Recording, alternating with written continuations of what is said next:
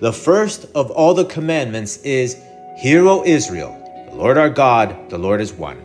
And you shall love the Lord your God with all of your heart, with all your soul, with all your mind, and with all your strength. This is the first commandment. And the second, like it, is this You shall love your neighbor as yourself.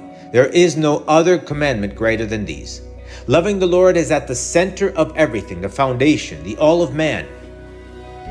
Hello and welcome to another message from the Latter Rain Ministries, where we're dedicated to sharing Jesus Christ and His truth with the world. Today we'll be talking about the problem with religion. True faith in the Lord Jesus Christ is not a religion, it is something greater and deeper than that. Following the Lord is not about a list of do's and don'ts. It's not about rituals, customs, and or traditions. It's about life, about love, about a personal and intimate relationship with the Lord God Almighty through the Lord Jesus Christ. If a person devotes themselves to religious practice rather to a genuine relationship with the Lord, they will never find true fulfillment and eternal life. Today's message is inspired in Acts chapter 21, verses 15 to 36.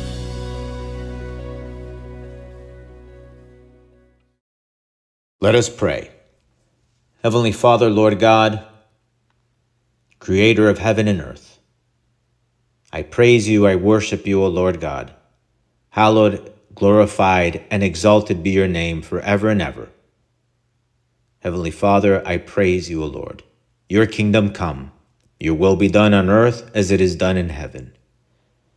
Lord God, Heavenly Father, blessed are you, O Lord, for your love and grace. Lord God, for all the things that you do for us, that you have done for us, Lord God. Heavenly Father, I give you thanks, O Lord, for your Son, Jesus Christ. I give you thanks, Heavenly Father, for the grace, mercy, and salvation that we can find through him, for the forgiveness of our sins. O Lord, I pray in the name of Jesus that you help us, O Lord, to be attentive to your word. Help us to understand, Lord God, that following you is not about religion. It's not about practices, but it is about a relationship. It is about love. Help us, O Lord, to understand what your true will is and to be able to do it. To you be all the honor, the glory, and the praise, O Lord, forever and ever. In the name of the Lord Jesus Christ, I pray. Amen. Today's key passage can be found in Acts chapter 21, verses 15 to 36. This is the word of the Lord. And after those days, we packed and went up to Jerusalem. Also, some of the disciples from Caesarea went with us and brought with them a certain Mnason of Cyprus, an early disciple with whom we were to lodge. And when we had come to Jerusalem, the brethren received us gladly. On the following day, Paul went in and with us to James, and all the elders were present. When he had greeted them, he told in detail those things which God had done among the Gentiles through his ministry. And when they heard it, they glorified the Lord. And they said to him, You see, brother, how many myriads of Jews there are who have believed, and they are all zealous for the law. But they have been informed about you that you teach all the Jews who are among the Gentiles to forsake Moses, saying that they ought not to circumcise their children, nor to walk according to the customs. What then? The assembly must certainly meet, for they will hear that you have come. Therefore, do what we tell you. We have four men who have taken a vow.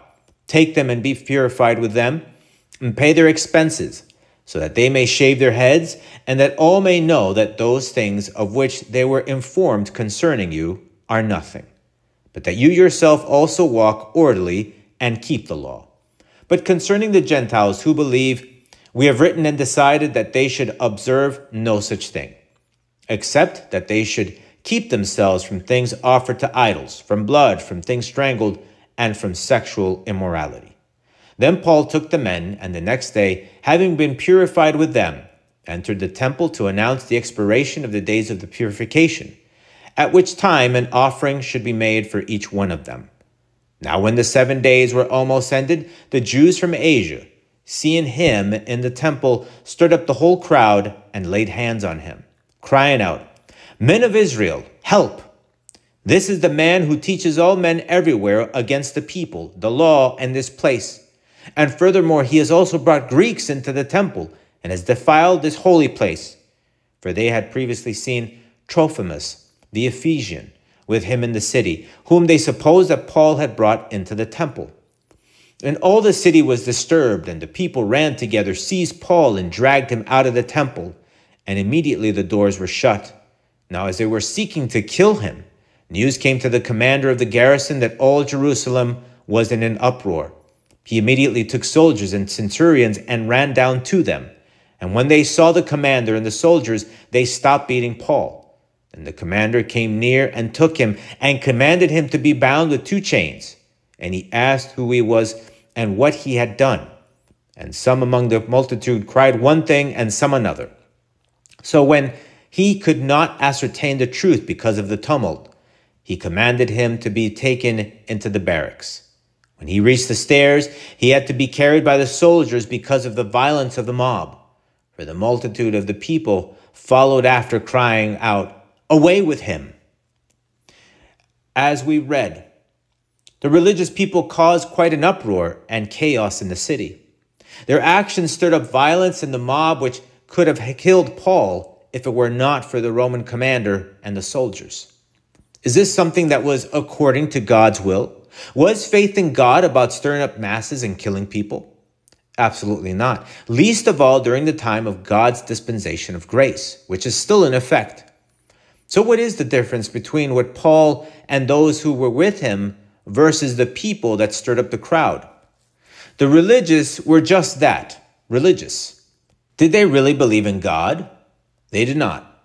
They believed in themselves, they justified themselves. Their belief was more founded on rules, traditions, and customs than on the Lord. They were more concerned over things that were superficial and passing rather than the things that truly please God. If they would have truly believed in God and were looking to please Him, they would have heard Paul and understood that God was behind the message of the gospel. There would have been a spiritual affinity, a drawing of some sort, because the intentions of their hearts would have aligned. What is the problem with religion then? There is ultimately no life in religion. God is not in it. For instance, religion is defined as a set of organized beliefs, practices, and systems that most often relate to the belief and worship of a controlling force, such as a personal God or another supernatural being. And that is not what God teaches. The commandments that God gave are really instructions and guidance, given as directions for the good of man.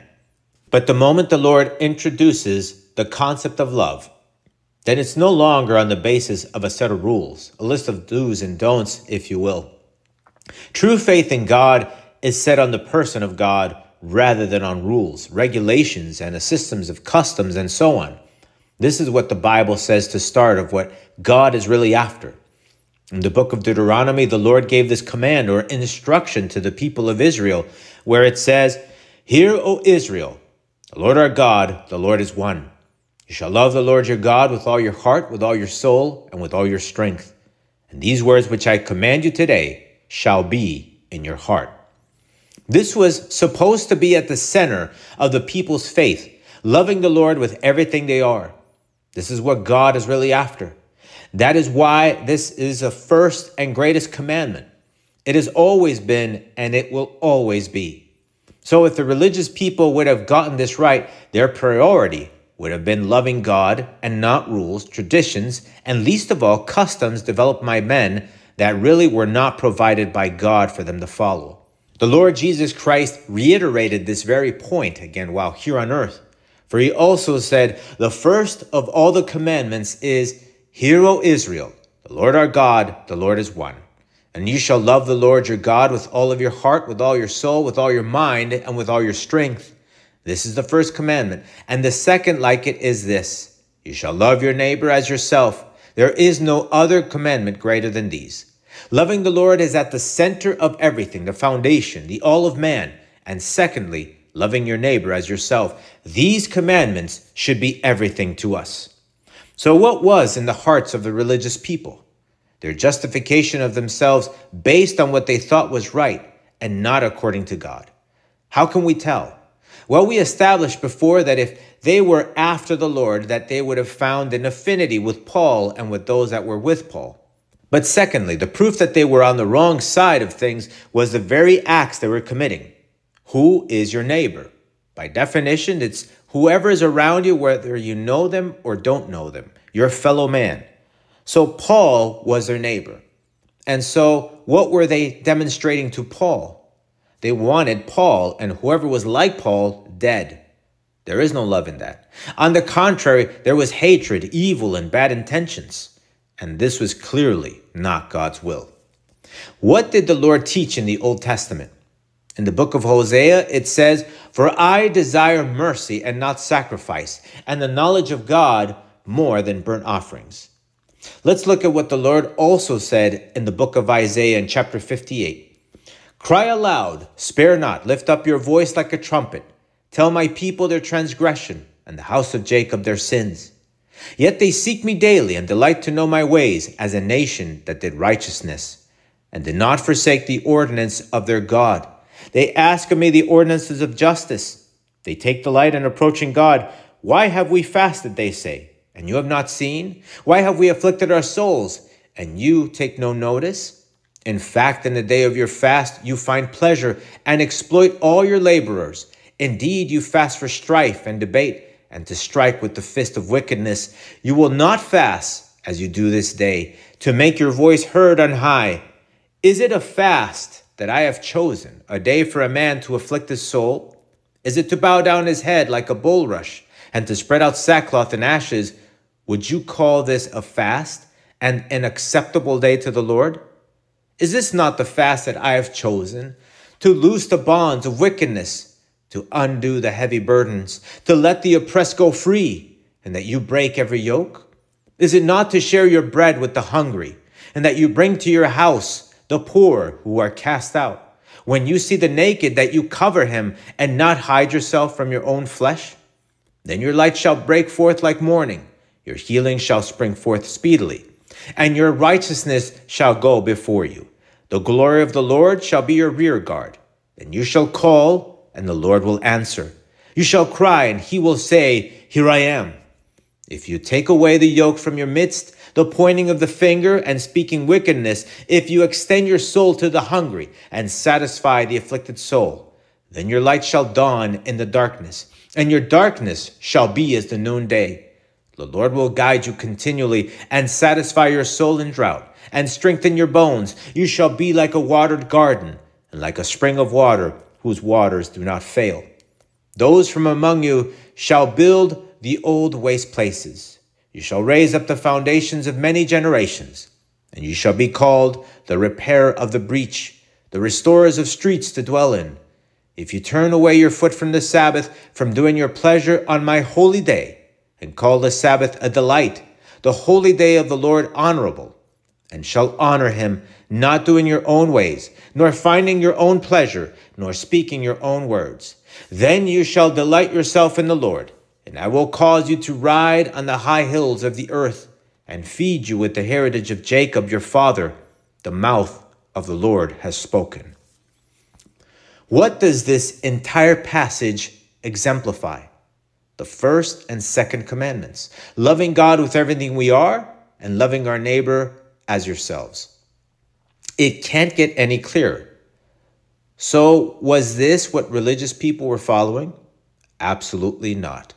God was not first for them, and certainly not loving their neighbor in their hearts. The moment a person takes off their eyes from the Lord, they are turning divine relationship into religion, life into rules, and freedom into bondage. The religious people had placed themselves under the bondage of sin and disobedience ultimately under the rule of the devil. The devil is at odds with God. And if a person is not centered on the Lord, then they are doing the devil's bidding. There's no gray area. They're obeying sin and death. This is the problem with religion, and this clearly goes against anything the Lord teaches, especially during this time that we're still enjoying the dispensation of His grace through the Lord Jesus Christ. The Word of God teaches us that we must walk in the Spirit so we do His will. The scriptures refer to this as the fruit of the Spirit, those things that are supposed to be produced in our lives as proof that the Lord Jesus Christ is living in our heart. This is what is written in Galatians chapter 5. It says, I say then, walk in the Spirit, and you shall not fulfill the lust of the flesh. For the flesh lusts against the Spirit, and the Spirit against the flesh, and these are contrary to one another, so that you do not do the things that you wish. But if you are led by the Spirit, you are not under the law. Now the works of the flesh are evident, which are adultery, fornication, uncleanness, lewdness, idolatry, sorcery, hatred, contentions, jealousies, outbursts of wrath, selfish ambitions, dissensions, heresies, envy, murders, drunkenness, revelries, and the like, of which I tell you beforehand, just as I also told you in time past, that those who practice such things will not inherit the kingdom of God. But the fruit of the Spirit is love joy, peace, long suffering, kindness, goodness, faithfulness, gentleness, self control. Against such there is no law. And those who are Christ's have crucified the flesh with its passions and desires. If we live in the Spirit, let us also walk in the Spirit. And so, what should be in our incentive, the reason for why we do all things? Quite simply, our choice to love the Lord with everything we are, because we want to give Him priority over everyone and everything. You see, when you love someone, you want to spend time with them. You want to understand what they like and what they don't like, what makes them happy and what disappoints them. If you want to love the Lord, you should want to please Him, to do those things that He desires. Now, someone might ask, why should God be loved with everything we are? And the answer is simple it's all about justice. It's about being fair with Him. That's ultimately the bottom line in everything in the universe. God made us for Himself so that we could do His will voluntarily. He made us with reason and a conscience.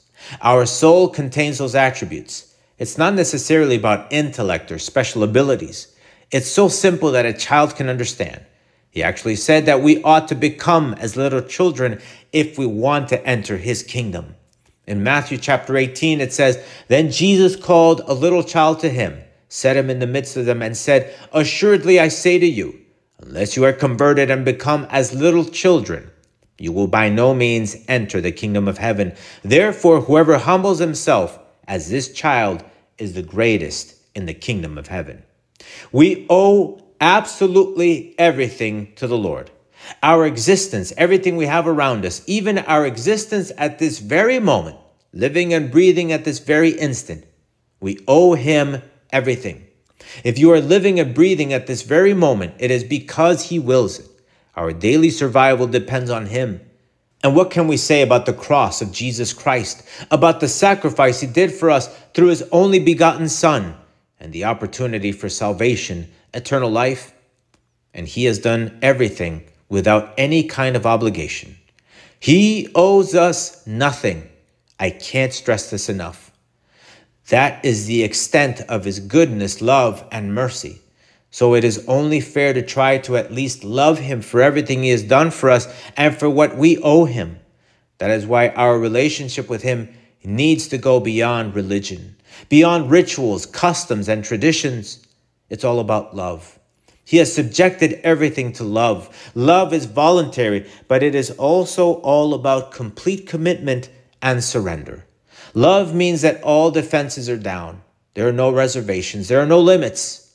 Love goes beyond sensations or passing feelings.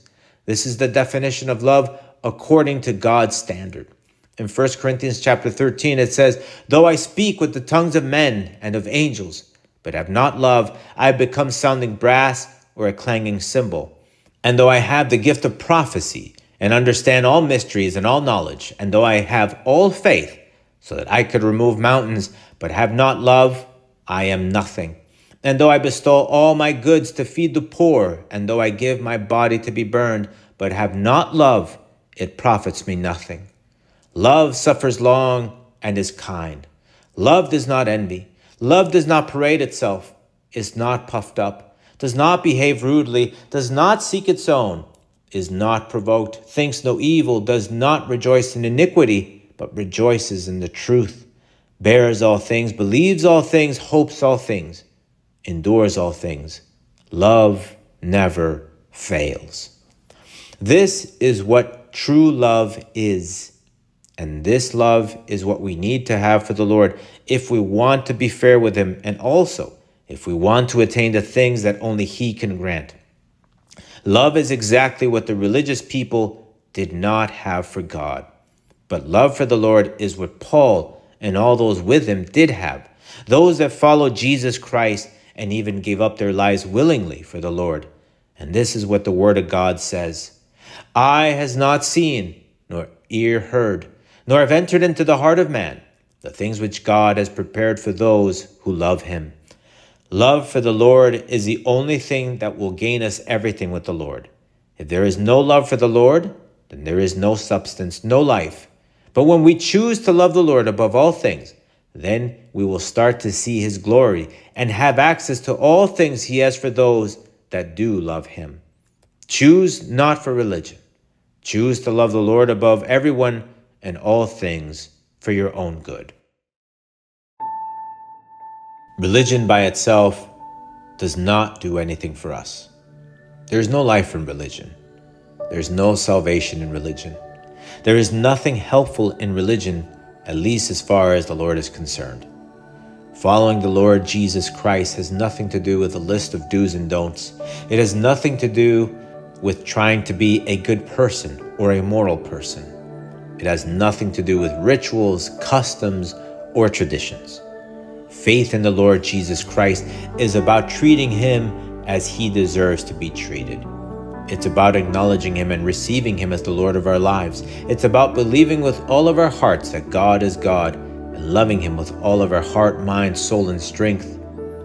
And if we do anything in this life, the purpose or the intention should always be as a result of that love we have for Him. The moment our heart loses focus on that purpose, and we start doing things for reasons that do not coincide with loving Him, is the moment we start departing from true faith. If we concentrate more on what we are doing than on the why we are doing things, then that's when we start veering off the path of eternal life. The Lord is very clear in His word about this.